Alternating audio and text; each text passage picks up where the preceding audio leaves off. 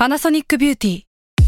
มากกว่าเครื่องเป่าผมด้วยนาโนอีเทคโนโลยีล่าสุดที่จะเปลี่ยนทุกประสบการณ์ที่คุณเคยมีนาโนอีมอยส์เจอร์พลัสเพิ่มความชุ่มชื้นให้เส้นผมหลังใช้งานมากขึ้นถึง 18 เท่า พร้อมชะลอการเฟดของสีผมสำหรับคนชอบทำสีผม ดูแลความชุ่มชื้นทั้งเส้นผม หนังศีรษะและผิวคุณ Panasonic NA0J มีเทคโนโลยีนาโนอีที่ care only you s a l ม o n PODCAST มัน สด อร่อย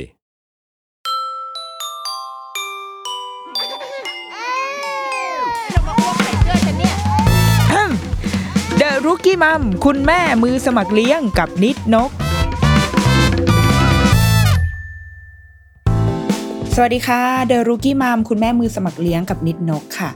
เมื่อประมาณ 2 สัปดาห์ที่แล้วค่ะ ได้มีการเปิดห้องคุยกันใน Clubhouse เรื่องมันเริ่มมาจากว่ามีเพื่อนโทรมาคุยเรื่องเกี่ยวกับนโยบายค่าเทอมของโรงเรียนอย่างที่เรารู้กันเนาะว่า ตอนนี้เด็กๆกำลังเรียนอยู่ที่บ้าน โรงเรียนอินเตอร์คือกำลังเปิดเทอมอยู่และใกล้จะปิดเทอมและเป็นเทอมสามของของปีการศึกษาที่แล้ว ส่วนเด็กโรงเรียนไทยก็กำลังจะเริ่มเปิดเทอมวันที่รายการเนี้ย on air หลาย ๆ โรงเรียนน่าจะเริ่มเปิดเทอมไปบ้างแล้ว ดังนั้นมันก็จะมีข้อถกเถียงกันเกี่ยวกับ มันมันมีความขัดแย้งอะเกี่ยวกับเรื่องค่าเทอม มาตรการการเรียนออนไลน์ของแต่ละโรงเรียนที่พ่อแม่ก็เริ่มแบบตั้งข้อสงสัยหรือว่า มีความไม่สบายใจต่อกันอะไรแบบนี้ ก็เลยมีการตั้งห้องคลับเฮาส์ขึ้นมาเพื่อที่จะชวนคุย แล้วก็มีคนแบบเหมือนอยากฟังอะเยอะมาก แต่ว่าณวันที่คุยกันวันนั้นนะคะ มันยังใช้ได้เฉพาะ iOS แต่พอหลังจากคุยจบปุ๊บ ประมาณสองวันมั้ง ก็คือ Android ใช้ได้ขึ้นมาเฉยเลยแบบอยากจะไปหยิกหยิกนัง developer แต่ว่ามันก็เลยทำให้มีคนที่ไม่ได้ฟังอยู่จำนวนหนึ่ง แล้วก็คือมีคนมาเม้นประมาณ โอ้ยอยากฟังด้วยแต่ใช้ Android อะไรเงี้ยจริง ๆ มีการ recap ให้ในเพจ MOM นะคะ สามารถไปอ่านได้ สามารถอ่านได้เลยว่า search หาก็ได้ค่ะ ชื่อบทความเนี่ยมันจะชื่อว่า The Rookie Mom Collab กับ MOM นะคะ ศูนย์รับเรื่องร้องทุกข์ลูกเล็กเรียนออนไลน์ ไปอ่านเวอร์ชันนั้นก็ได้มีการทำเป็นอินโฟกราฟิกเล็กๆทำกราฟิกน่ารักน่ารักเอาไว้ quote คำพูดแบบเด็ด ๆ ของspeaker แต่ละคนเอาไว้ให้นะคะ สามารถไปอ่านได้ แต่ว่าวันนี้อยากจะมามา recap ในเวอร์ชันเสียงละกันสำหรับคนที่อาจจะไม่สะดวกไปอ่านหรือว่าอันนี้มันอาจจะ มีความคิดเห็นหรือมีน้ำเสียงแห่งความอคติบางอย่างอะไรอย่างนี้ ในเวอร์ชันในพอดแคสต์เนาะเลยอยากจะสรุปการคุยวันนั้น แล้วก็บวกกับอะไรหลาย ๆ อย่างที่เจอระหว่างทางหลังจากที่คุยวันนั้นมาค่ะ วันนั้นที่เราคุยกันเนี่ยอะเดี๋ยวเดี๋ยวจะเล่าไอ้ที่มาที่ไปอย่างชัดเจนก่อน คือเราได้คุยกับเพื่อนคนหนึ่งค่ะ คือมันโทรมา แล้วก็ค่อนข้างคงจะมีความโกรธประมาณนึงอะ คือลูกเนี่ยเพิ่งจะสองขวบเอง คือลูกยังเล็กมาก แล้วก็อยู่ในชั้นเนอร์ซอรี่ชั้นเล็กสุดในโรงเรียน เป็นโรงเรียนอินเตอร์ แต่ว่าเป็นมีแต่ชั้นเล็กอะค่ะอารมณ์เป็น daycare เป็นเป็น feel นั้นอะเออซึ่งมันก็มีปัญหาว่าจ่ายเงินค่าเทอมไปละ แต่ว่าโรงเรียนเนี่ยไม่ได้มีออปชันอะไรมาให้เลือกเลยว่าจะให้เรียนไหม เพราะว่าหนึ่งคือมันเป็นเด็กเล็กเนาะมันเป็นเด็กสองขวบดังนั้น แน่นอนว่าการใช้เครื่องมือใด ๆ เนี่ย มันยังไม่เหมาะกับวัยเขาหรอก มันยังไม่ใช่การแบบมา A B C กันอยู่ที่ที่หน้าจอคือเด็กเล็กมันต้องมันต้อง on hands เนาะมันต้องได้ลงมือทำได้เห็นได้พบหน้า ดังนั้นมันก็มีพ่อแม่จำนวนหนึ่ง ที่มีความรู้สึกว่า เอ้ยมันไม่เหมาะหรือเปล่าวะกับเด็กเล็ก ไม่เรียนดีกว่าไหมคือ ขอไม่ร่วมดีกว่า ถ้าเราเลือกที่จะขอไม่ร่วมดังนั้น เราก็อาจจะมีโอกาสที่จะได้เงินส่วนที่เป็นค่าเทอมคืนไปหรือเปล่า คืออาจจะเป็นโปรเลทก็ได้นะ เช่น สมมุติว่าค่าเทอมเราจ่ายไปสิบเดือนหนึ่งหมื่นบาทก็มันก็จะตกเดือนละพันสมมุติว่าเราไม่เรียนสามเดือนก็คืนสามพันอย่างนี้ได้ไหมคืออันนี้สมมติเราคิดแบบซื่อๆเลยแบบคนที่ไม่ได้มีพื้นฐานคณิตศาสตร์ดีเท่าไหร่อย่างดิฉันอย่างเงี้ยมีความคิดเห็นแบบนี้แต่ปรากฏว่าโรงเรียนก็ ก็เหมือนไม่พร้อมคุยแล้วว่าอันนี้เป็นเป็นเป็นเคสแบบเฉพาะโรงเรียนด้วยนะ คือโรงเรียนเนี้ยอาจจะรับมือกับการฟังเสียงของผู้ปกครองได้ไม่ค่อยดีเท่าไหร่ คือเขาไม่ค่อยฟัง คือไม่ได้พยายามจะฟัง แล้วก็ยืนกรานอย่างเดียวว่ามันจะต้องเป็นแบบนี้แบบนี้แบบนี้แล้วก็เขาเชื่อว่าไอการออนไลน์ที่เขาทำเนี่ยมันดี มันดีแล้วสำหรับพ่อแม่ มันก็เลยเกิดความแบบไม่พอใจขึ้นมาในกลุ่มคุณพ่อคุณแม่มันก็โทรมาเล่าให้ฟัง แล้วก็โทรมาถามว่าเออมันจะ ทำยังไงต่อไปได้ ก็เลยอยากจะรู้เหมือนกันว่ามันมีคนที่ประสบเหตุแบบนี้มากน้อยแค่ไหน เพราะว่าเราก็ได้อ่านในใน LINE group คุณพ่อคุณแม่หลายคนก็มีปัญหาเช่น อันนี้โรงเรียนไทยนะคะ คือช่วงที่โควิดที่เราปิดเนี่ยมันเป็นช่วง summer พอดีหลายๆคนก็ลงเรียน summer ไปแล้ว แต่พอมันไม่ได้เรียน โรงเรียนก็ไม่คืนเงินซึ่งพ่อแม่ก็งงมากว่า เอาไม่คืนได้ไงวะในเมื่อ ในเมื่อเราไม่ได้เราไม่ได้ไปเรียนอะแล้วมันไม่ใช่ fundamental ของโรงเรียนอะมันเป็นมันเป็นคอร์สพิเศษถูกไหม summer มันคือ มันเป็น optional อะใครจะเรียนหรือไม่เรียนก็ได้ แต่ทำไมโรงเรียนไม่คืนโรงเรียนก็บอกว่า สามารถเก็บเครดิตเอาไว้ได้นะ คุณแม่ก็บอกว่า ไม่ต้องเก็บ เพราะว่าลูกอะไม่ได้อยู่โรงเรียนนี้แล้ว คือมันเป็นปีที่ลูกย้ายโรงเรียนพอดี แม่ก็บอกไม่เอาไม่ต้องไม่เก็บก็คือ คือลาออกแล้ว แล้วก็ไอ้ summer เนี่ยไม่ได้เรียนก็คืนเงินมาโรงเรียนก็ไม่คืนมัน มันมีเคสแบบนี้เกิดขึ้นมากมาย หรือบางโรงเรียนคืนเป็นค่าอาหาร สมมุติว่าเคยอ่านบางคนอยู่ที่อยู่โรงเรียนอินเตอร์ โรงเรียนคืนค่าอาหารมาให้ ซึ่งมันอยู่ในแบบหลักพันพ่อแม่ก็จะมีความแบบเฮ้ย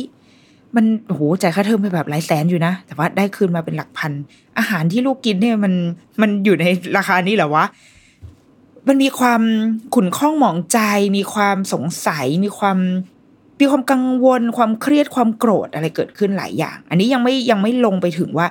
สิ่งที่ลูกได้เรียนประสบการณ์ในการเรียนออนไลน์ของลูกเนี่ยมันเป็นยังไงนะ แต่ตอนนี้คือเป็นพาร์ทของพ่อแม่กับโรงเรียน แล้วก็เรื่องค่าใช้จ่ายเรื่องการพูดคุยกันเลยอะ่ะเกิดขึ้น วันนั้นเราก็เลยชวนมีครูจุ้ยค่ะครูจุ้ยกุลธิดารุ่งเรืองเกียรติเป็น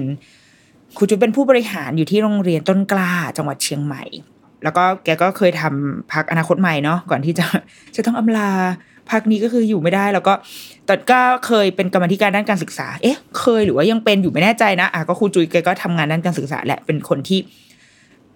เมื่อพูดถึงเรื่องการศึกษาก็จะนึกถึงครูจุยอีกคนนึงก็คือครูก้าอาจารย์กรองทองบุญประคองค่ะ ทุยพูดไม่ชัด อาจารย์กรองทองบุญประคองค่ะครูก้าเป็นผู้ก่อตั้งโรงเรียนจิตเมธปฐมวัย แล้วก็เป็น เป็นผู้เชี่ยวชาญด้านการศึกษาของเด็กปฐมวัยอะไรเงี้ยก็เลยอยากจะชวนทั้งทั้งสองคนน่ะมาคุย เพราะหนึ่งคือเราอยากเข้าใจในมุมโรงเรียนมากขึ้นด้วยว่า โรงเรียนเองเนี่ยเป็นยังไงบ้าง คือตอนนี้เราฟังฝั่งพ่อแม่มาค่อนข้างเยอะ ได้รู้ปัญหาได้รู้ความความเครียดความโกรธอะไรมาเยอะมากแล้ว ทีนี้เราอยากฟังในมุมของโรงเรียนบ้างเหมือนกันว่า ว่าเขาเป็นยังไง ทีเนี้ยเรา ก่อนที่จะไปถึงครูจุ้ยกับครูก้าค่ะ เรารู้สึกว่าสถานการณ์ตอนเนี้ยมันมีความมันมีอยู่สี่ประเด็นที่เราต้องสนใจ มันเป็นความกังวลสี่อย่างที่พ่อแม่มีหนึ่งคือเราคิดถึงเด็กก่อน เพราะว่าเด็กคือจุดศูนย์กลางของเรื่องนี้เนาะมันเป็นคำถามที่เราคิดว่าเมื่อปีที่แล้วเนี่ย เรายังไม่ตกผลึก ปีที่แล้วก็คือ 2563เนาะเรามีการ มีการล็อกดาวน์มีการเรียนออนไลน์เกิดขึ้น แต่ว่ามันเป็นมันเป็นการแก้ผ้าหน้ารอดไปก่อนอะแบบทำให้มันจบๆไปก่อน เพราะว่าเรายังไม่มีใครตั้งหลักอะไรได้ดังนั้น อะไรทำได้เราทำทีนี้พอเรามันผ่านมาหนึ่งปีแล้วเรากำลังยืนซ้ำอยู่ที่เดิมเนี่ยค่ะคำถามเนี้มันเริ่มดังขึ้นมาเรื่อยๆ มันเริ่มชัดเจนขึ้นมาเรื่อยๆว่า เอ๊ะเด็กกับการเรียนออนไลน์เนี่ย มันเหมาะไหมรูปแบบการเรียนแบบไหน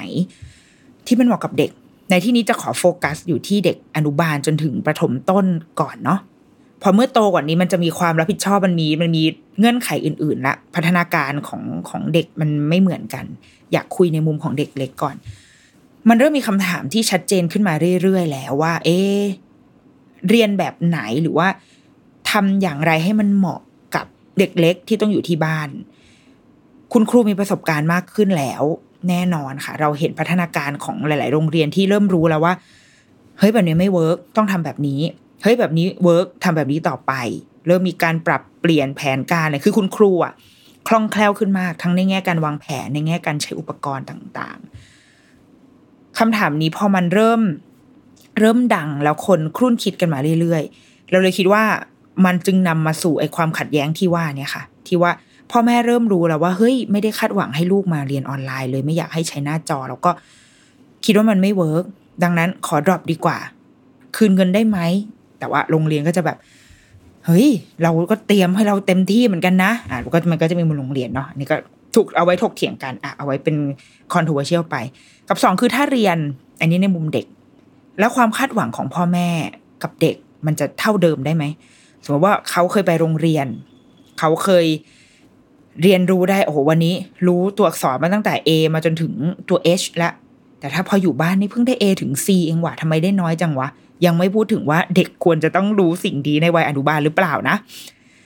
เอาเอาแบบ general ที่สุดเลยก่อน คือมันเหมือนกับว่า อืประสิทธิภาพที่ได้ ความรู้ที่ได้เนี่ย มันดูไม่เท่ากับเวลาไปโรงเรียนเลย เรามีความคาดหวังตรงนี้อยู่หรือเปล่า แล้วมันนำไปสู่ความเครียดที่เกิดขึ้นของของพ่อแม่ หรือเปล่าอะอันนี้ก็เป็นส่วนหนึ่งประเด็นที่สองคือในมุมของพ่อแม่ค่ะหนึ่งก็คือเรื่องเงินเลยมันคือเรื่องของค่าเทอมและความคาดหวัง พอมันมีเงินเข้ามา มันมันเริ่มสับสอนแล้วแหละ แล้วก็ครั้งที่แล้วเนี่ย ปีที่แล้วเนี่ย เราคิดว่ามันไม่ค่อยดุเดือดเท่าไหร่ เพราะว่ากับทุกเรื่องเลยนะ เพราะว่าเราหนึ่งคืออย่างที่บอกว่ามันยังตั้งตัวไม่ถูก แล้วก็สองคือ มันเหมือนเรายังพอจะมีเหลือกินเหลือใช้ มันยังแบบ มันยังตั้งตัวไม่ได้คือเราสังเกตได้จากแบบ ไม่ว่าจะเป็นกรุ๊ปขายของมอทอดไร้น้ำมันอะไรเงี้ย คือมันมีความแบบโอ้โหจับจ่ายใช้สอยใช่ไหมแต่พอปีนี้ทุกอย่างมันมันเงียบไปหมดเลย เพราะว่าสถานการณ์มันจริงแล้วอะเราไม่ได้มีเงินเหลือมากพออะไรประหยัดได้ก็ต้องประหยัดดังนั้นเมื่อไปมองลูก เออ ลูกยังไม่ต้องเรียนก็ได้โอเคพ่อแม่รู้ว่าเรียนออนไลน์ไม่ได้จำเป็น งั้นไม่จ่ายตังค่าเทอมได้ไหมหรือว่าขอค่าเทอมคืนได้ไหมอะอันเนี้ย มันเริ่มกลายมาเป็นหนึ่งในปัจจัยที่ที่สร้างความเครียดหรือว่าความกดดันความคาดหวังในพ่อแม่แล้วอะเป็นอีกหนึ่งอย่างสองก็คือความกังวลของพ่อแม่ว่า กลัวลูกไม่ได้เรียนรู้เราว่ามันตีกันนะ คือเรื่องซึ่งมันไก่ไก่กับไข่มากๆหนึ่งคืออยู่บ้านกลัวลูกไม่ได้เรียนรู้เหมือนกับไปโรงเรียน แต่ว่ามันก็มีพ่อแม่อีกกลุ่มที่แบบไม่คาดหวังอะไรเลย ไม่ต้องเรียนรู้เลยก็ได้ขอให้อยู่บ้านแล้วไม่ไม่มึงไม่พูดมากก็พอก็จะเป็นพ่อแม่อีกกลุ่มหนึ่งดังนั้นพอโรงเรียนโรงเรียนก็จะเริ่มทำตัวไม่ถูกว่าเอ้ยมันมีพ่อแม่ที่ ไม่ได้คาดหวังอะไรจากโรงเรียนเลยงั้นเราไม่ทำอะไรดีกว่า แต่พอเราไม่ทำมันก็จะมีคนที่แบบ เฮ้ย เราคาดหวัง คุณต้องแบบส่งมาดีไม่งั้นมันไม่คุ้ม โรงเรียนเองก็ค่อยเขวว่าเราเราจะต้องทำตัวแบบไหนทำตัวไม่ถูก มุมที่สามก็คือมุมของโรงเรียน ที่ตอนนี้เราว่าโรงเรียนเป็นเหมือนตัวร้าย คือทำทำดีคือเท่าตัวนะแต่ถ้าทำไม่ดีก็คือจมแน่อยู่ไม่ได้แน่โรงเรียนเป็นเหมือนตัวร้ายมากๆ เพราะว่า พอส่งอะไรมาให้เด็กเรียน สมมุติว่าเริ่มเรียนเข้มข้นขึ้นพ่อแม่ก็จะเริ่มแบบเอาแล้วโรงเรียนเน้นวิชาการแงอ่าโรงเรียนเขาเริ่มแบบอ้าวกูทำอะไรก็ผิด พอไม่คืนค่าเทอมพ่อแม่ก็อ่านี่ไงโรงเรียนขี้งกบริหารไม่ดีเลยทำไมเอาเงินไปทำอะไร มันมันมีความเป็นตัวร้ายอยู่ประมาณหนึ่งเหมือนกัน ซึ่งแต่ว่ามันอาจจะมีตัวร้ายจริง ๆ ก็มีนะ แต่ว่าเราค่อนข้างเชื่อว่าในระดับแบบทั่วไปอะ โรงเรียนไม่ได้อยากเป็นตัวร้ายหรอก อ่าเดี๋ยวเดี๋ยวเดี๋ยวมาคุยกันสองก็คือ มุมมองของโรงเรียนที่บางทีมันมันไปไม่ถึงพ่อแม่ไปไม่ถึงสังคมเหมือนกันว่าเขาก็มีแบกรับต้นทุนอะไรหลาย ๆ อย่าง ซึ่งด้วยบิสเนสของโรงเรียนเนี่ย มันอาจจะไม่เหมือนกับด้วย nature เนาะด้วยธรรมชาติของ business มันอาจจะไม่เหมือนกับ ธุรกิจอื่นๆ ด้วยก็ได้และเราก็ค่อนข้าง ค่อนข้างเชื่อว่าความโรงเรียนอะ่ะ มันบริหารไม่ได้คล่องแคล่วแบบ เหมือนแบบบริษัทยุค tech startup อะไรเงี้ยนึกออกไหมที่ที่มันมีความยืดหยุ่นมันมีแผนสำรอง มีการบริหารความเสี่ยง มีการนำเงินไปลงทุน อันนี้นึกภาพโรงเรียนแบบทั่วไปเลยนะ ไม่ใช่โรงเรียนในแบบโรงเรียนอินเตอร์หรือว่าโรงเรียนใหญ่ ๆ ที่เขาค่อนข้างค่อนข้างเก่งอะคือมันมีเราว่ามันมันมีโรงเรียนที่ที่เก่ง เก่งในแง่การบริหารทรัพยากรบริหารเงินทำให้มีประสิทธิภาพอะเป็นแบบเหมือนกลางตำรามาลีนอะไรอย่างเงี้ยมันมันมีเราเราเชื่อว่ามันมีเว้ยแต่ไม่ใช่ส่วนใหญ่ เราเชื่อว่าส่วนใหญ่มันก็เป็นอารมณ์แบบพ่อแม่เราอะเปิดโรงเรียนอะแล้วก็นั่งเขียนบัญชีลงไปในสมุดอะไรเงี้ย มันมีความบ้านๆอยู่อะดังนั้นพอมันเป็นธุรกิจครอบครัวเป็นธุรกิจเล็ก ๆ ที่ไม่มีระบบอะไรเลย เพราะว่า ก็เป็นครูอะแกช่วยเป็นนักการศึกษาหนูออกไหมเขาก็อาจจะไม่ได้มีพื้นฐานในการบริหารธุรกิจที่ดีมาก ดังนั้นพอมันมาเจอวิกฤต มันเลยไปต่อได้ค่อนข้างยากหน่อยเออคือเราเราอาจจะเอาสายตาของของคนที่อยู่ในโลกธุรกิจที่โอ้โหแข่งขันฟาดฟัน Blue Ocean Red Ocean มามาใช้กับโรงเรียนอาจจะลำบาก ในที่นี้คือในวงเล็บว่าโรงเรียนแบบส่วนใหญ่นะเออทั้งเอกชนและรัฐบาลนะเราเราเชื่อแบบนั้น เออแล้วก็สุดท้ายก็คือมุมของคุณครูเป็นมุมที่อาจจะคนนึกถึงน้อย คือเราเราไปเราไปแตะในเรื่องแบบ ใหญ่ ๆ โตๆอะไรแต่จริงแล้วว่าคุณครูเป็นอีกหนึ่งกลุ่มคนที่ได้รับผลกระทบมีความหวั่นไหวในใจเยอะเหมือนกัน ในแง่ในเชิงในเชิงวิชาชีพของตัวเองด้วย ตั้งคำถามด้วยว่า เอ๊ะ เราเราทำอะไรได้มากแค่ไหน ความมั่นคงในอาชีพเป็นยังไงอะไรเงี้ยเราว่าคุณตัวคุณครูเองก็มีมีความกังวล ได้รับผลกระทบไม่แพ้กัน ผลกระทบในที่นี้คืออาจจะไม่ใช่แค่เรื่องเงิน เรื่องเงินเดือนหรืออะไรนะคะ แต่ว่าเราเชื่อว่ามันเป็นทางใจ เพราะว่าครูเป็นอาชีพที่ฝึกฝนและพัฒนาตัวเองตลอดผ่านการทำงานอะ่ะ มันคือ on the job training ตลอดเวลา มันมันมีโจทย์ให้ท้าทายเมื่อได้เจอเด็ก คุณครูเตรียมแผนการสอนไว้ได้ แต่ว่าเมื่อเด็กมันมาแล้วมันมันมันได้แก้โจทย์มันเหมือนคนได้แก้โจทย์เลขทั้งวัน แล้วมันมันดีมันฟินอะแต่ตอนเนี้ยมันไม่มีมันก็เป็นเรื่องของเราว่ามันเป็นเรื่องของ career path ของคุณครูเหมือนกันนะ แล้วก็อาจจะเป็นทางใจด้วย ความสุขจากการได้เจอเด็ก ถึงแม้ว่าบางวันจะรู้สึกอืออยากจะหยิกเหลือเกินอย่างเงี้ยแต่ว่า แต่โดยรวมแล้วเราเชื่อว่าคนที่เคยทำงานเจอผู้คนมา เนเจอร์เขาก็จะยังอยากเจอผู้คนอยู่อะ มันจริงๆไม่ต้องครูก็ได้เอาแค่เราไม่ได้เข้าออฟฟิศอะ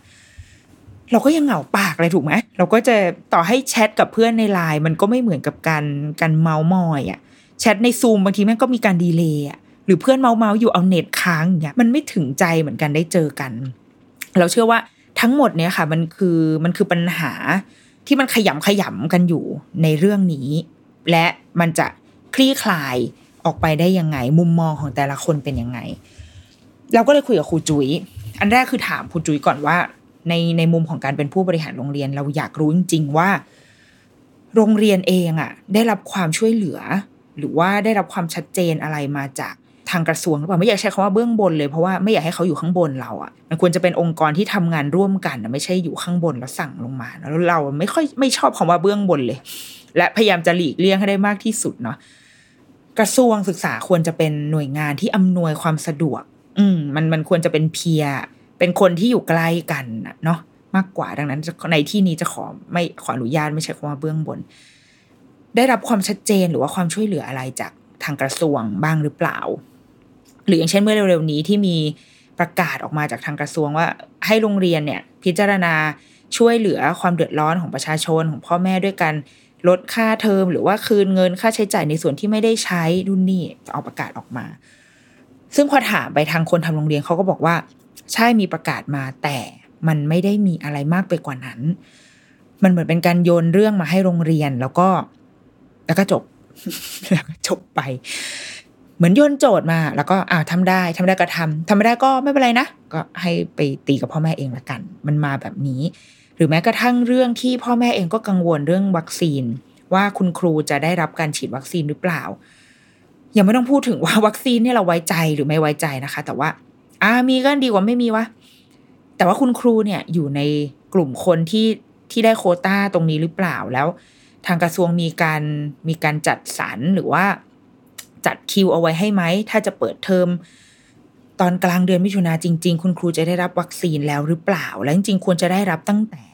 กลางเดือนพฤษภาด้วยซ้ำเพื่อที่จะให้ภูมิฉีดครบสองเข็มให้เร็วที่สุด ภูมิทำงานแล้วครูจะได้กลับมาทำงานได้อะไรเงี้ยครูจอยก็บอกว่ามันมีจดหมายส่งมาว่าขอให้มีการเซอร์เวยว่ามีคนไหนสนใจจะฉีดวัคซีนหรืออะไร แล้วก็จบ ตลกไหมก็คือจบไปเลยเหมือนกับ โอเคอ๋ออยากได้ใช่ไหมโอเคค่ะ รู้แล้วค่ะ สวัสดีค่ะ เหมือนมันโทรมาถามอะแล้วก็ก็ไม่ได้มีอะไรยืดยาวมากไปกว่านั้น เราเห็นจาก Facebook เราเองนะ มีเพื่อนที่เป็นคุณครูอยู่บ้าง ก็บางคนเนี่ยเข้าใจว่าได้ไปฉีด เพราะว่าเป็นคุณครู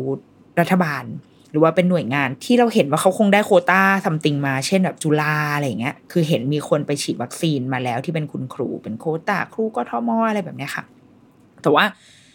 เราเหมือนเราไม่ได้เห็นข่าวที่มันเป็นการสื่อสารอย่างเป็นทางการออกมา เพื่อให้เราเชื่อมั่นว่า แผนการการรับวัคซีนของคุณครูเนี่ย ซึ่งคุณครูเนี่ยมันไม่ควรจะเลือกด้วยนะว่าเป็นครู ครูรัฐหรือครูเอกชน ครูก็คือครูเด็กก็คือเด็กไม่ว่าเด็กจะอยู่ในโรงเรียนแบบไหน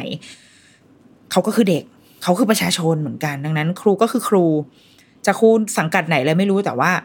ถ้าจะให้ครูก็คือครูทุกคนต้องได้อะ มันไม่มีความชัดเจนตรงนี้ออกมา บางคนที่เห็นไปฉีดก็เลยไม่แน่ใจว่า เอ๊ะมันเป็นมันเป็นการไปพยายามมาด้วยตัวเองปะวะหรือว่า หรือว่า หรือยังไงอะ คือเราไม่รู้เลยอะเออมันมันไม่มีความชัดเจนในด้านการสื่อสารตรงนี้ออกมา ก็เลยคิดว่าเข้าใจโรงเรียนประมาณหนึ่งเหมือนกันว่า พอไม่ได้รับการอำนวยความสะดวกและความชัดเจนมากพอค่ะ โรงเรียนเลยค่อนข้างตกที่นั่งลำบาก เพราะว่ามันมีความต้องการมันมีเสียงเรียกร้อง ทั้งพ่อแม่ จากสังคมอยู่ อยากให้โรงเรียนช่วยอยากให้โรงเรียนช่วยหน่อยทั้งที่จริง ๆ แล้ว คนที่จะช่วยได้มันต้องมีอำนาจมากกว่านั้นอะโรงเรียนก็คือประชาชนนะคะ ในแง่สมมติเป็นโรงเรียนเอกชนอะไรเงี้ยมีเพื่อนเราคนหนึ่งเป็นป้าหรือสักอย่างเปิดโรงเรียนเอกชนเหมือนกันแล้วเขาก็เขาก็เพิ่งเขียนข้อความที่ระบายความในใจเกี่ยวกับการบริหารในในช่วงเวลานี้เหมือนกัน ดังนั้นเราจึงมองว่าโรงเรียนอะคนหลายๆลุงป้านาอา คือคนข้างบ้านเราก็อาจจะเปิดโรงเรียนก็ได้ ซึ่งเขาก็ไม่ได้แตกต่างจากร้านอาหารที่ตอนนี้กำลังโดนปิด ไม่แตกต่างจากโรงแรม ร้านนวด ผับบาร์ทุกคนกำลังเผชิญอยู่และ คนที่จะช่วยเหลือเราได้มันคือคนที่มีอำนาจมากกว่านี้ดังนั้น ก็เป็นความเคว้งคว้างของโรงเรียนพอสมควร ทีนี้พอเรามาคุยกันเรื่องรายจ่ายของโรงเรียนว่า ได้ยินว่าไอ้โรงเรียนมันก็มีรายจ่ายที่เป็นต้นทุนฟิกคอร์สอยู่จริง ๆ หรือเปล่า คุณจุ้ยบอกว่าใช่ และส่วนใหญ่มันก็คือค่าเงินเดือนครูนี่แหละ เพราะว่าโรงเรียนมัน run ได้ด้วยครูอะ อืม คือไอ้พวกค่าเครื่องเขียน facility ค่าน้ำค่าไฟค่าอาหารอะไรอย่างนี้มันมันยุบยิบอะแต่ว่าหลักๆ มันคือครู พ่อแม่เวลาไปเลือกโรงเรียนเราก็ยังเลือกครูก่อนเลยถูกไหมคะดังนั้นสิ่งที่ไม่อยากทำมากที่สุด ก็คือการที่จะต้องไปแตะเงินเดือนครู เพราะว่า ครูไม่ได้อยู่ทำงาน เด็กไม่ได้มาโรงเรียน แต่ว่าครูก็ยังต้องวางแผนต้องเตรียมสื่อการสอนออนไลน์ เตรียมกล่อง วัสดุอุปกรณ์ให้เด็กก็คืองานของครูก็ยังรันอยู่ตลอด มาทำงานที่โรงเรียนบ้างทำงานที่บ้านบ้าง แต่ว่ามันก็ยังรันอยู่ตลอดบางคนก็บอกว่าอ้าวก็มันก็อาจจะต้องหรือเปล่า เพราะว่าอย่างเราเป็นคนออฟฟิศแหละออฟฟิศก็โดนลดเงินเดือนเหมือนกัน โดนปรับ อาจจะขอปรับส่วนหนึ่งหรืออะไรอย่างเงี้ย คือมันก็ได้ มันถูกไหมอะถ้าถ้าในแง่ความแฟร์มันขึ้นอยู่กับการบริหารของแต่ละโรงเรียน แต่เราเชื่อว่ามันเป็นทางเลือกสุดท้ายที่ที่โรงเรียนอยากจะทำเพราะว่า เราว่างานครูมันมันแตกต่างจากงานออฟฟิศอยู่นิดหน่อย ตรงที่ถ้าวันหนึ่งเราลาออกอะ่ะ โอเค มันมีงานบางอย่างที่แหม ถ้าเป็นไอคนนี้ทำมันมันก็คงจะดีเนาะแต่สุดท้ายอะ่ะ มันจะรันไปได้ มันมันใครเข้ามาทำงานก็ได้ค่ะ แต่พอเป็นครูอะ ใช่นะคืองานเนี้ยใครเข้ามาทำอีกก็ได้ แต่ปัจจัยหลักคือเด็ก มันไม่ใช่การทำงานระหว่างคนกับคอม แต่มันคือการทำงานระหว่างคนกับคน ถ้าครูไม่อยู่ ถ้าครูคนนึงออกไปมันส่งผลกระทบกับจิตใจเด็กอะพอสมควรเลยแหละ ดังนั้นเราเชื่อว่าโรงเรียนจึงอยากรักษาคุณครูอะให้อยู่ยังยืนยงให้ได้นานที่สุดเท่าที่มันจะเป็นไปได้ เพราะว่า มันเป็นเรื่องของความเชื่อมั่นของผู้ปกครองและและที่สำคัญที่สุดก็คือเป็นเรื่องของหัวใจเด็ก เลย ถ้าวันหนึ่งเอาเปิดเทอมมาเอาครูคนนี้ไม่อยู่แล้วเนี้ย มันเศร้านะสำหรับเด็กๆอะ่ะ ซึ่งมันเป็นวัยที่ที่เขามีแค่เนี้ยเขามีแค่บ้านแล้วก็มีโรงเรียนที่เป็นที่เป็นคนรักของเขาอะ่ะ การที่มีใครสักคนหายไป ไม่ได้เจอกันอีก มันมันมันก็แอบแบบเนาะเป็นเรื่องเศร้าในชีวิตเด็กเหมือนกัน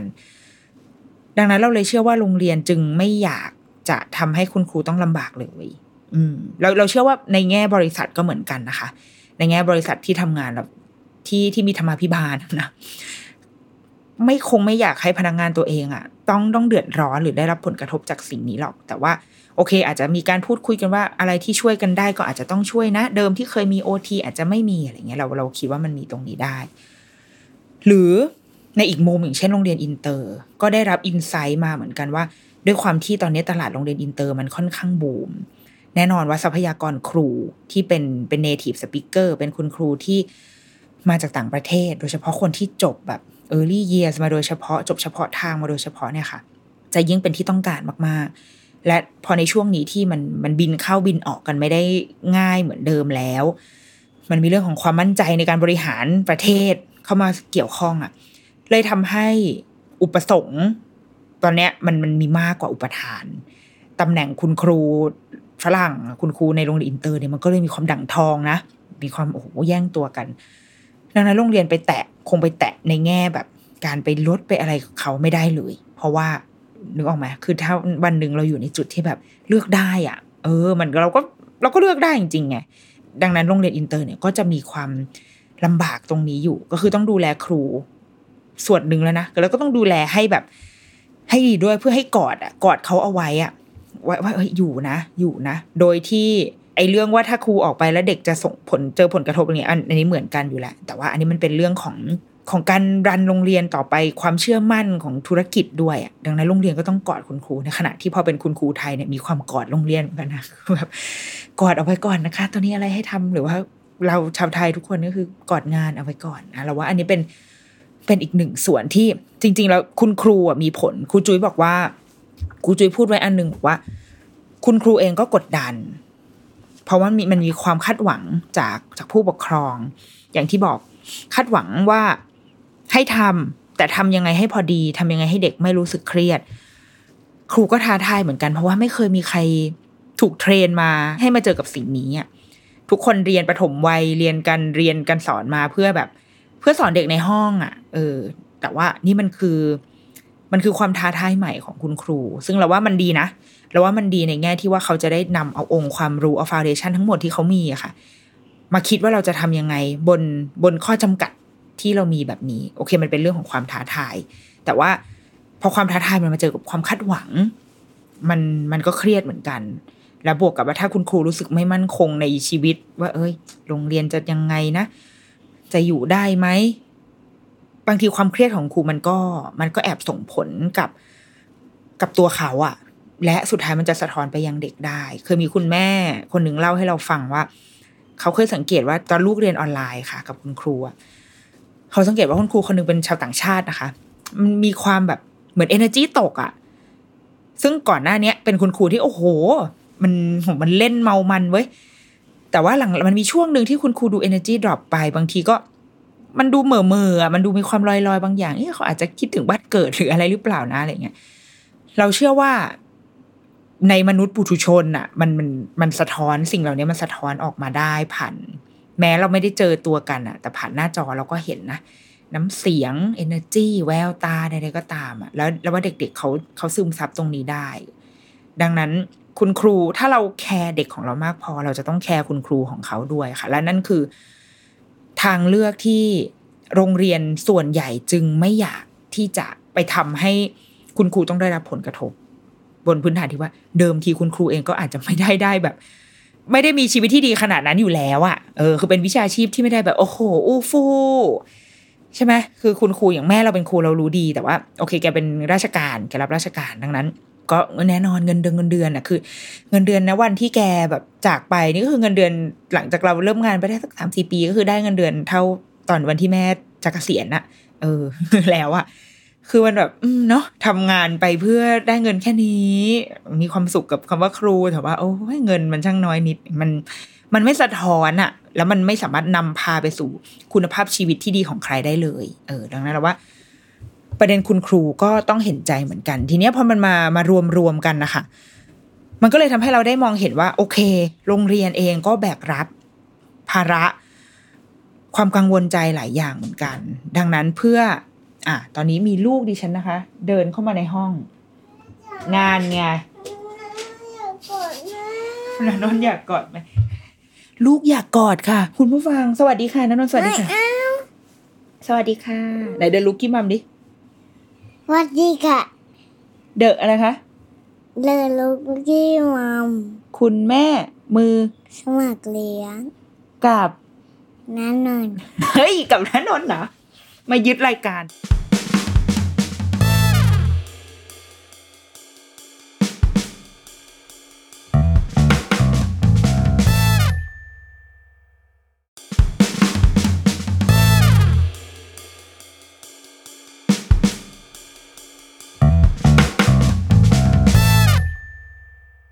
มาคุยกันต่อ พอหลังจากที่คุยกับครูจุ๋ยไปแล้วก็เลยได้ ได้เข้าใจโรงเรียนประมาณหนึ่งเหมือนกันว่า โอเค โรงเรียนไม่ใช่ตัวร้ายขนาดนั้น ในวงเล็บว่ามันมีอยู่ ไม่ได้ปฏิเสธว่า โหเรียนครูชื่อมันกว่าโรงเรียนครูจุยมันกว้างนะคะอ่าไม่ได้ปฏิเสธว่าว่ามันจะไม่มีโรงเรียนที่แบบโหไม่แคร์ผู้ปกครองมันมีอยู่ แต่ว่า เราคิดเราเชื่อมากๆเลยว่า โดยสามัญสำนึกหรือว่าโดยแบบจริยธรรมเบื้องต้นนะเราเชื่อว่าทุกคนไม่อยาก อยากจะปณีประนอมและเอื้อเฟื้อเผื่อแผ่กันเนาะตอนนี้เราได้เข้าใจในมุมของโรงเรียนและ และเราก็ยังคงต้องต้องเป็นไปแบบนี้แหละ ก็คือเรายังไปโรงเรียนไม่ได้ เพราะมันมีโรคระบาดใช่ แล้วทีนี้เราจะทำยังไง ก็เลยคุยกับครูก้าครูก้าก็เราอยากให้คือหนึ่งคือเราอยากให้ครูก้ามาแชร์ในในมุมของเขาด้วยค่ะ เพราะว่า แกเป็นคนที่ทำงานด้านเด็กทำโรงเรียนอนุบาล และแกเชื่อใน เชื่อในการเล่น เชื่อในพลังของการความอยากเรียนรู้อยู่ตลอด แต่ว่า พอมันมาถึงจุดที่ต้องอยู่กันหน้าจออะมันมาเจอตัวกันไม่ได้ มันต้องใช้การออนไลน์เป็นเป็นเครื่องมือ ความเชื่อของแกยังเหมือนเดิมหรือเปล่า แล้วมันสะท้อนออกมาเป็นเป็นยังไง และความคาดหวังของโรงเรียนและพ่อแม่มันควรจะเป็นยังไงกันแน่กับการจัดการศึกษาให้กับเด็กเล็ก ในช่วงเวลาแบบนี้ เราชอบอันหนึ่งที่ครูก้าพูด ซึ่งมันจะย้อนไปสู่สิ่งที่พูดไปเมื่อกี้นะคะ มันคือบทบาทของโรงเรียนที่ว่าบางทีโรงเรียนอะมีสิ่งที่ตัวเองอยากทำมีความคาดหวังของผู้ปกครองกำลังจะต้องดีลกับสองสิ่งนี้อยู่ครูก้าพูดสิ่งหนึ่งขึ้นมา ที่เราว่าน่าสนใจมากๆก็คือ จริง ๆ แล้วโรงเรียนอะแกอาจจะไม่ได้พูดแบบนี้เป๊ะๆนะแต่ว่าจับต้องได้และตีความในแบบของเราละกัน โรงเรียนมันมีความเป็นสถาบันอะ คือในพ่อแม่ที่ยังยังเชื่อในการไปโรงเรียนอยู่อะค่ะ ในในเชื่อว่าโอเคการศึกษายังยังเกิดขึ้นอยู่จากการไปโรงเรียน เราก็ยังไปหาลูกไปโรงเรียนอยู่เนี่ย มันเหมือนกับเรามองว่าโรงเรียนยังเป็นที่พึ่งในด้านในด้านการให้การศึกษานึกออกไหมเหมือนเราเราไปโรงพยาบาล เพราะเรารู้ว่าโรงพยาบาลจะต้องรักษาเราได้ เราไปหาตำรวจ เพราะว่าตำรวจจะต้องให้ความยุติธรรมกับเราได้ โรงเรียนก็เช่นกัน โรงเรียนจะต้องเป็นเอ็กซ์เพรสเป็นคนที่มีความรู้ความเชี่ยวชาญในในด้านการศึกษา เราถึงพาลูกไปที่โรงเรียน นี่คือเหตุผลหลักๆ ดังนั้นโรงเรียนจึงควรจะต้องทำหน้าที่ในการเป็นเป็นเสาหลักของการศึกษา เป็นสถาบันที่จะบอกกับสังคมว่า หรือบอกกับพ่อแม่ว่า การศึกษา ไม่ว่าจะในช่วงเวลาไหนก็ตาม มันควรจะเป็นแบบไหน ไม่ใช่การไป ทำตามความต้องการ หรือเซิร์ฟความต้องการที่บางทีมันไม่ไม่จบสิ้น มันมีร้อยคนมันก็มีร้อยอย่าง มันเลยทำให้สถาบันสั่นคลอนอะว่าโอ๊ยทำอันนี้คนนี้ก็ต้องทำคนนี้ก็ต้องทำอะไรเงี้ยเออเราเรารู้สึกว่ามุมเนี้ยน่าสนใจมาก ๆเลย แล้วพอมันนั่งนึกว่าเออสมมติเปรียบเทียบกับการไปหาหมออย่างเงี้ย สมมติหมอบอกเราว่า เฮ้ย คุณเป็นโรคเนี้ย คุณต้องผ่าตัดเพื่อรักษา แล้วเราก็บอกว่า หมอแต่ไม่อยากผ่าอยากกินยาไม่เอายาเม็ดด้วยนะ ขอกินยาน้ำเพราะว่ากินยาเม็ดไม่เก่ง แล้วหมอบอกว่าเออได้ได้ได้ได้อายาน้ำก็ได้ มันจะมีความแบบหึฮึอยู่ในเรื่องเนี้ย ใช่ไหมเราว่ามันเหมือนกัน ถ้าคุณหมอยืนยันว่าไม่ได้การรักษาอันนี้มันหายได้ด้วยการผ่าตัดเท่านั้นก็ต้องผ่าตัด และเราผู้ที่เป็นเป็นผู้ไปรับบริการก็คือเราไม่ได้มีความเชี่ยวชาญตรงนี้ เราก็ต้องอ๋อเหรอเหรอเหรอโอเคโอเค เป็นความรู้ใหม่ งั้นขอเอาไปหาข้อมูลเพิ่มเติมก่อนนะคะหมออะแล้วก็เอาไอ้ข้อมูลที่หมอให้ไปหาข้อมูลอะเรารู้สึกว่ามันมันน่าจะต้องทำงานร่วมกันแบบนั้น โรงเรียนน่าจะต้องเป็นเป็นที่พึ่งพิงโดยเฉพาะในยามวิกฤตแบบเนี้ย ให้กับพ่อแม่ได้ ถ้าโรงเรียนบอกว่าแบบนี้ดีบนพื้นฐานของขององค์ความรู้ที่มีจริง ๆ ว่ากับเด็กเล็กทำแบบเนี้ยดีทำแบบเนี้ยพอ เราคิดว่าถ้าโรงเรียนทุกโรงเรียนนะกลับมาทำหน้าที่ความเป็นสถาบันนะคะ ความเป็น specialist ความเป็น profession ในในในงานของตัวเองอะเราว่าหนึ่งคือสังคมจะได้เรียนรู้จริง ๆ แล้วเราจะได้กลับมาทบทวนกันจริง ๆ ว่าแล้วการศึกษาสำหรับเด็กเล็ก ๆ มันควรจะเป็นยังไงเราว่ามันเป็นจุดเริ่มต้นที่สำคัญมากๆเลย เพียงแต่ว่าในอีกมุมก็คือเข้าใจได้ เพราะโรงเรียนไม่สามารถทำหน้าที่เป็นสถาบันที่มั่นคงได้อย่างไร เพราะว่าโรงเรียนเองก็ยังไม่มั่นคงเลย ยังมีความกังวลในทางเศรษฐกิจว่า ถ้าฉันบอกว่าไม่ต้องเรียน ไม่ต้องทำอะไรเลย แล้วผู้ปกครองเกิดลาออกกันไปหมด อะไรเนี่ยโรงเรียนอะไรไม่สอนลูกเลยแล้วก็ออกกันไปหมด แล้วในทางเศรษฐกิจในทางธุรกิจเขาจะอยู่ได้ไหมนะมันมีความไม่มั่นคงตรงนี้อยู่ ซึ่งเราเนี่ยเราคิดว่ามันมันงูกินหางมาก ๆ ดังนั้น แต่เราเชื่อนะ เราค่อนข้างเชื่อว่า ถ้าโรงเรียนมั่นคงจริง ๆอะแล้วก็พ่อแม่จริง ๆ พร้อมที่จะฟังคุณครูนะคะ เพราะว่าอย่างที่บอกเราเราพาลูกไปโรงเรียน เพราะว่า เรามีความเชื่อใน profession อะเรามีความเชื่อในความเป็นมืออาชีพ ดังนั้นเราเรารู้ว่าคุณเรียนมา ถ้าคุณรู้ว่าสิ่งไหนทำแล้วมันดีอะเราก็มีแนวโน้มที่จะแบบโอเคงั้นเราจะได้ทดลองไปในเส้นทางนั้น แต่ในระหว่างทางเราก็ฟีดแบ็กกันได้ เพราะว่านี่มันคือเรื่องใหม่ มันมันใหม่สำหรับทุกคนอยู่แล้ว อืม ดังนั้นเราว่า เป็นมุมมองของคูก้าที่เราเราสนใจมาก ๆเลย แล้วอยากจะแบบชวนกันแบบทบทวนอะไรเงี้ย ทีนี้ครูก็ยังพูดไปอีกถึงเรื่องที่ว่า แล้วพ่อแม่ก็จะมีความกังวลอีกว่า เอ๊ะเราจะสอนลูกยังไงจะทำหน้าที่แทนครูได้หรือเปล่า ครูอยากชวนมาคิดแบบนี้ว่า เฮ้ยมันไม่ใช่เรื่องการการมาทำหน้าที่แทนครู สิ่งสำคัญที่สุดคือพ่อแม่ยังต้องเป็นพ่อแม่ต่อไป พ่อแม่ไม่ต้องมาเป็นครูไม่ว่าจะเมื่อไหร่ก็ตาม ไม่ว่าจะในสถานการณ์ไหน คำว่าเราว่าไอ้การมีโคดของคำว่า พ่อแม่คือครูคนแรกของลูกอะ่ะ มันมันค่อนข้างมิสลีดประมาณหนึ่งมันทำให้เกิดความเขาเรียกอะไรอะ่ะเข้าใจผิด เพราะว่าพอเราใช้คำว่าครูอะเราก็นึกภาพบอกอ๋อพ่อแม่คือคนที่จะต้องสอน คือคนที่จะทำให้ลูกมีความรู้ได้ ทั้งที่จริง ๆ แล้วอะไอ้คำว่าพ่อแม่คือครูคนแรกของลูกอะ ในความหมายจริง ๆ ก็คือ พ่อแม่คือผู้แสดงโลกให้กับลูกได้เห็น เราเป็นยังไงลูกก็จะเป็นอย่างนั้น นั่นต่างหากคือความหมายของคำว่าครูคนแรกของลูก คือเหมือนแม่ปูกับลูกปูอะที่แม่ปูเดินเบี้ยวมากๆ แต่ว่าแม่ไปสอนลูกว่าเอ้ยเดินอย่างนี้เดินอย่างนี้สิแล้วสุดท้ายลูกก็บอกว่า ไม่ได้ก็แม่เดินแบบนี้ก็ต้องเราก็ต้องเดินแบบนี้ เพราะว่าเราเห็นเราเห็นจากแม่มันเนี่ยคือความหมายของพ่อแม่คือครูคนแรกของลูก ดังนั้นมันไม่ได้เกิดจากการสอน แต่มันเกิดจากการที่เราเป็น หรือว่ามันเกิดจากชีวิตบ้านคือครูคนแรกของลูก วัฒนธรรมในบ้านเป็นยังไง เด็กก็จะเป็นแบบนั้น เราว่าคำนี้ค่อนข้างเราต้องมาทำความเข้าใจกับคำนี้กันใหม่ แล้วตอนนี้เป็นช่วงเวลาที่สำคัญที่สุดก็คือ ช่วงเวลาที่เด็กอยู่ที่บ้านเนี่ยแหละ พ่อแม่ไม่ต้องสอน ไม่ต้องพยายามจะเป็นครูจำจีจำชัยทำให้ลูกทำได้เหมือนย่างอยู่ที่โรงเรียน เพราะว่าครูบอกว่ามันจะไม่มีทางได้แบบนั้นหรอก เด็กหลายคนอยู่โรงเรียนเป็นแบบหนึ่ง อยู่ที่บ้านเป็นแบบหนึ่ง นั่นเพราะว่าเขาก็รู้อะว่าเขาอยู่ที่บ้านเขา พ่อแม่เป็นยังไง บ้านเป็นยังไงเขาก็เป็นแบบนั้น แต่พออยู่ที่โรงเรียนมันมีกฎมันมีมันมีวัฒนธรรมในแบบโรงเรียนเขาก็เป็นแบบนั้น ดังนั้นสิ่งสำคัญที่สุดของการที่เด็ก เมื่ออยู่ที่บ้าน ไม่ต้องคิดหาอะไรให้มันแบบซับซ้อนวุ่นวายอะไรเลยทำอะไรก็ได้ บนพื้นฐานที่ว่าอย่าให้สายสัมพันธ์ของที่บ้านเสียไปก็พอ ถ้าโรงเรียนโยนการเรียนออนไลน์ที่โอเคพ่อแม่อาจจะมองว่ามันหนักหนาสาหัสมากโอ้โหเด็กอนุบาลทำไมเรียนหนักขนาดนี้วะถ้าเราพูดแล้วโรงเรียนไม่ยังไม่ปรับเปลี่ยนให้ไม่เป็นไร เราทำให้บ้านเรามีความสุขก็พอ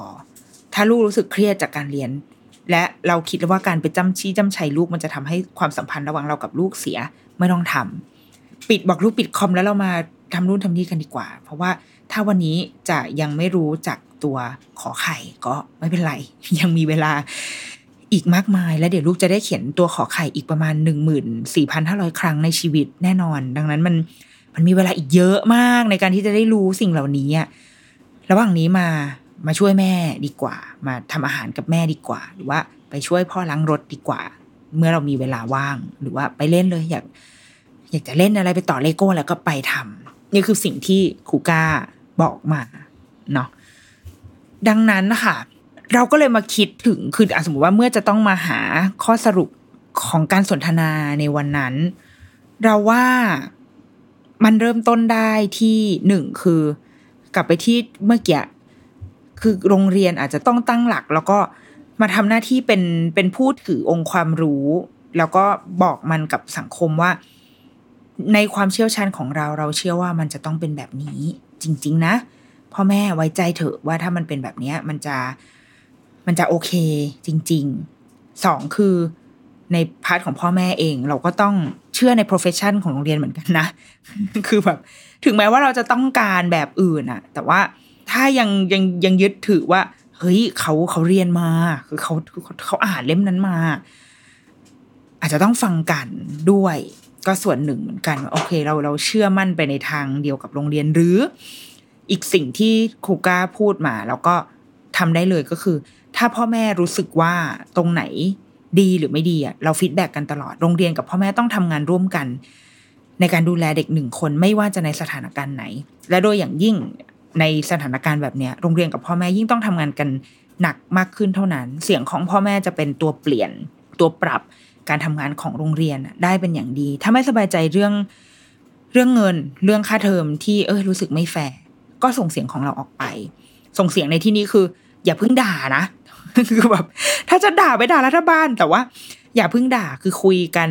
คุยกันอย่างอย่างมนุษย์ก่อน เออที่ที่ที่เราเข้าอกเข้าใจกัน มีเอมพัตตีต่อกันก่อน มาช่วยกันหาทางออกร่วมกันดีกว่า แต่ถ้าโอเค โรงเรียนยังดื้อด้านยังแบบ ไม่ยอมอย่างเงี้ยค่อยไปถึงสเต็ปต่อไป เพราะว่าประเทศนี้ขับเคลื่อนด้วยกันด่าอยู่แล้วนะคะอะก็เป็นเป็นบทบาทของผู้ปกครอง แต่ว่าครูยังมีความเชื่อว่าผู้ปกครองสำคัญ พ่อแม่สำคัญที่สุด ทั้งในแง่กับลูกและกับโรงเรียนดังนั้นเราเราจงเชื่อมั่นในพลังของเรา แล้วก็ส่งเสียงของเราไปสู่พ่อแม่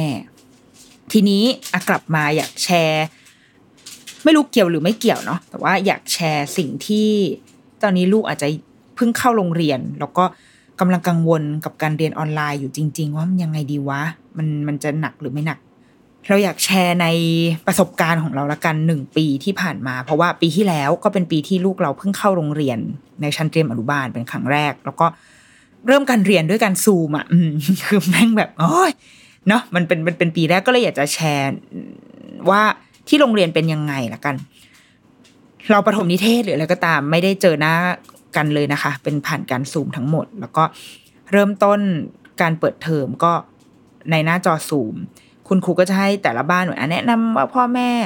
ชื่ออะไรเด็ก ๆ ชื่ออะไร แล้วก็สิ่งที่คุณครูทำก็คือส่งเป็นกล่องอันหนึ่งมาให้ ให้คุณพ่อคุณแม่ไปรับที่โรงเรียน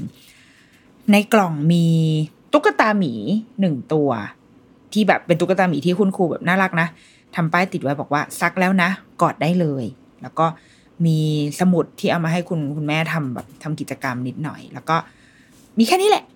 อยู่ในกล่อง แล้วก็คุณครูก็บอกว่า เราจะเจอกันทุกอาทิตย์ผ่านซูมนะ คุณครูจะมาเหมือนมาร้องเพลงให้ฟัง แล้วก็ได้เห็นหน้าเพื่อนๆนิดหน่อย วันละประมาณยี่สิบนาที แค่นี้ก็คือหนึ่งอาทิตย์มีกิจกรรมแค่นี้ อันนี้สำหรับตอนที่เพิ่งเปิดเทอมซึ่งพอเราแบบพยายามจะถอดรหัสสิ่งที่โรงเรียนส่งมาเว้ยเรารู้สึกว่า สิ่งที่โรงเรียนส่งมาให้ เป็นตัวเซตโทนเหมือนกันนะคะ ที่จะสื่อสารกับพ่อแม่ว่าโรงเรียนให้ความสำคัญกับอะไร โรงเรียนมองว่าแค่ไหนถึงจะพอ ซึ่งสิ่งที่โรงเรียนส่งมาก็คือตุ๊กตาหมี มันเหมือนกันบอกว่า แค่นี้พอแล้ว ก็คือการที่มีตุ๊กตาหนึ่งตัวที่เป็นตัวแทนของโรงเรียน เพราะว่าเขาจะผูกผ้าพันคอเล็ก ๆ เป็นผ้าที่ตัดมาจากเสื้อโรงเรียนอะเป็นลายตารางสีเขียวๆเนี่ยค่ะ ผูกผ้าพันคอมา เหมือนเอาไว้เชื่อมเด็กกับโรงเรียนอะ ผ่านวัตถุสิ่งหนึ่ง ซึ่งโรงเรียนเลือกมาเป็นตุ๊กตาหมี ซึ่งซึ่งมันเหมาะกับเด็กวัยเนี้ยคือเขาเอาไว้ก่อเขาเอาไว้เล่นให้แบบบางอย่างนั้นนนก็ไปตัดชุดให้เขาอะไรเงี้ยคือมัน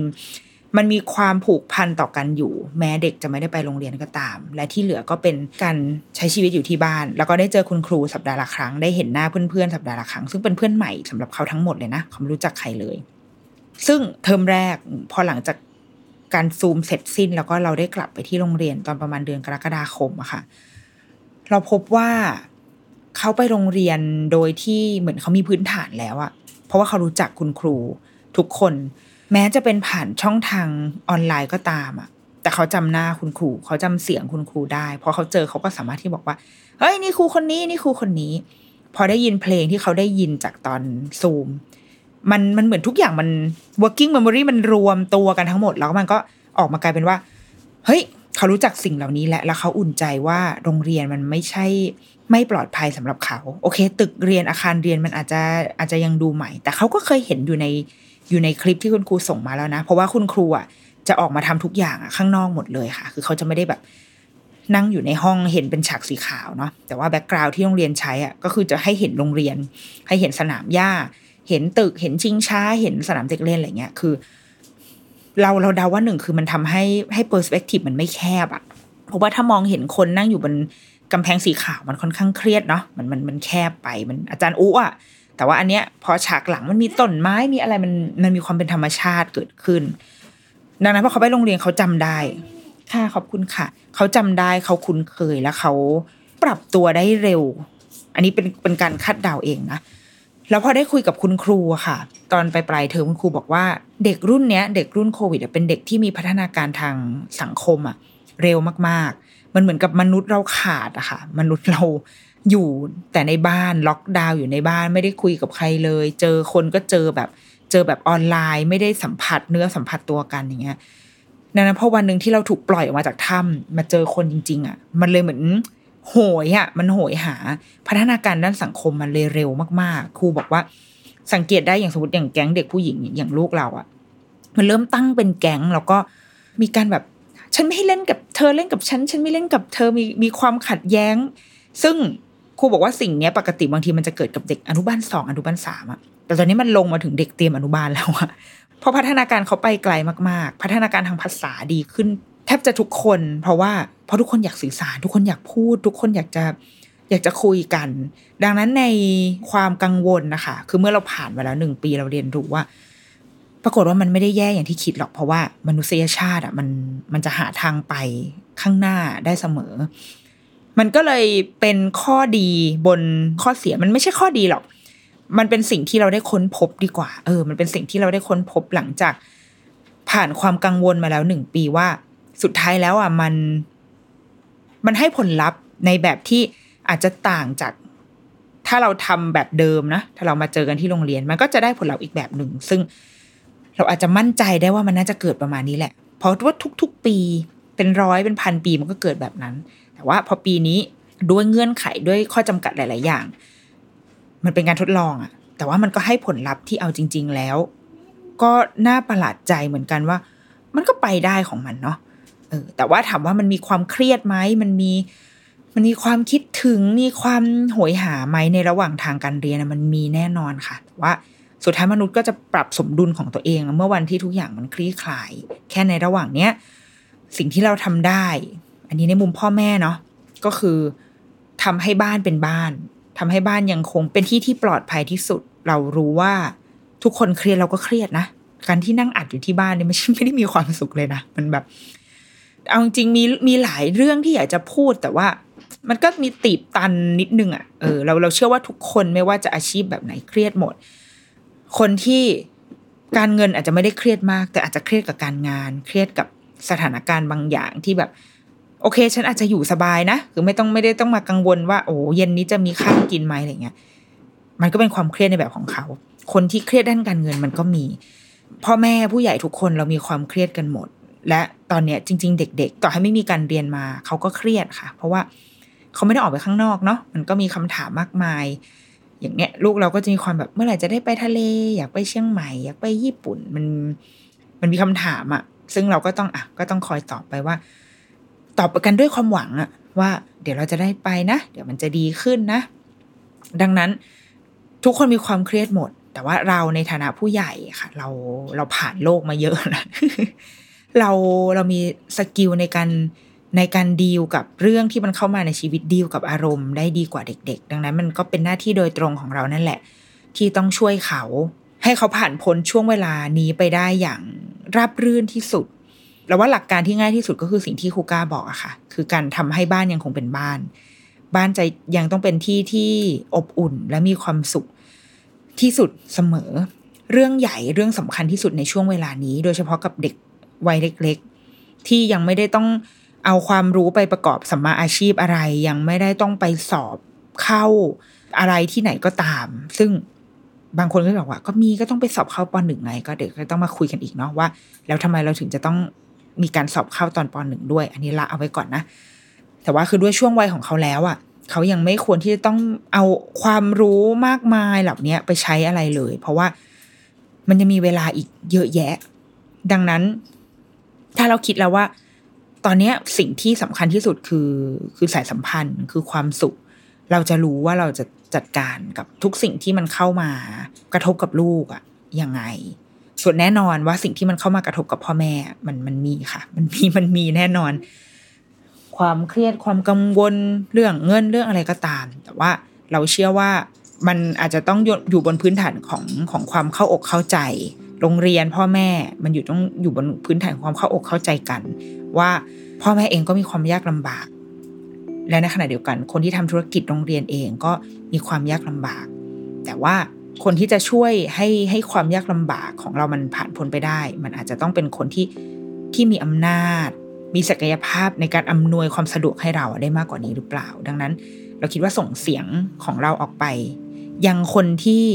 มีอำนาจ ซึ่งบางทีบางคนก็จะท้อแท้ว่าก็ส่งไปแล้วมันไม่มี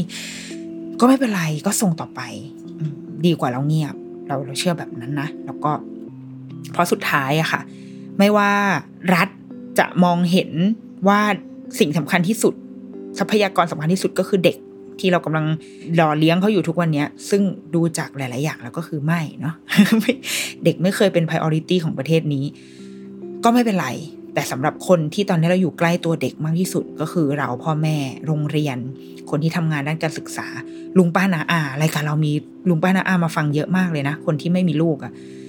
ถ้าเราเห็นร่วมกันว่าเด็กคือคือคนสำคัญอะดังนั้นเราเราทำทำไปก่อนในส่วนของเราเว้ยทำในพาร์ทของเราไปดูแลเด็ก ๆ ให้เขาผ่านพ้นช่วงเวลาแบบนี้ไปให้ได้ให้ดีที่สุด และก็อย่าลืมด่าด้วยทำไปด้วยด่าไปด้วยแบบนี้ได้ค่ะ แล้วเราเชื่อว่า เรามองเห็นการเปลี่ยนแปลงหลาย ๆ อย่างแล้วนะ มีคุณแม่หลาย ๆ คนส่ง inbox เข้ามาหรือว่าเพื่อนเราไลน์มาหาว่า เฮ้ยเขาอะวันนั้นฟัง Clubhouse แล้วเขาก็เขาเขียนจดหมายไปคุยกับโรงเรียนอย่างจริงจังเลยว่าเฮ้ยเราเรามาคุยกันไหม ว่าเราจะจัดการศึกษาให้เด็ก ๆ ยังไง เพราะว่าได้โดยได้ไอเดียมาจากคลับเฮาส์ที่วันนั้นคุยกันอะไรเงี้ยคือเฮ้ยมันมันมีการเปลี่ยนแปลงว่ะ แม้จะเป็นแค่หนึ่งเคสสองเคสอะแต่ว่ามันก็มันก็เกิดการเปลี่ยนแปลงแล้ว แล้วเราเชื่อว่า ถ้ามันถูกสื่อสารไปเยอะๆอะค่ะ การเปลี่ยนแปลงมันก็อาจจะจะใหญ่โตกว่านี้ก็ได้และนั่นก็เป็นสิ่งที่เราก็จะทำต่อไปเนาะเอาล่ะเด e r รุกี้มัมสัปดาห์นี้ สวัสดีค่ะแนนนท์มาสวัสดีค่ะเด้อเดอะลูกกี้มัมสวัสดีค่ะคนนี้ใครคะแน่นอนสวัสดีค่ะ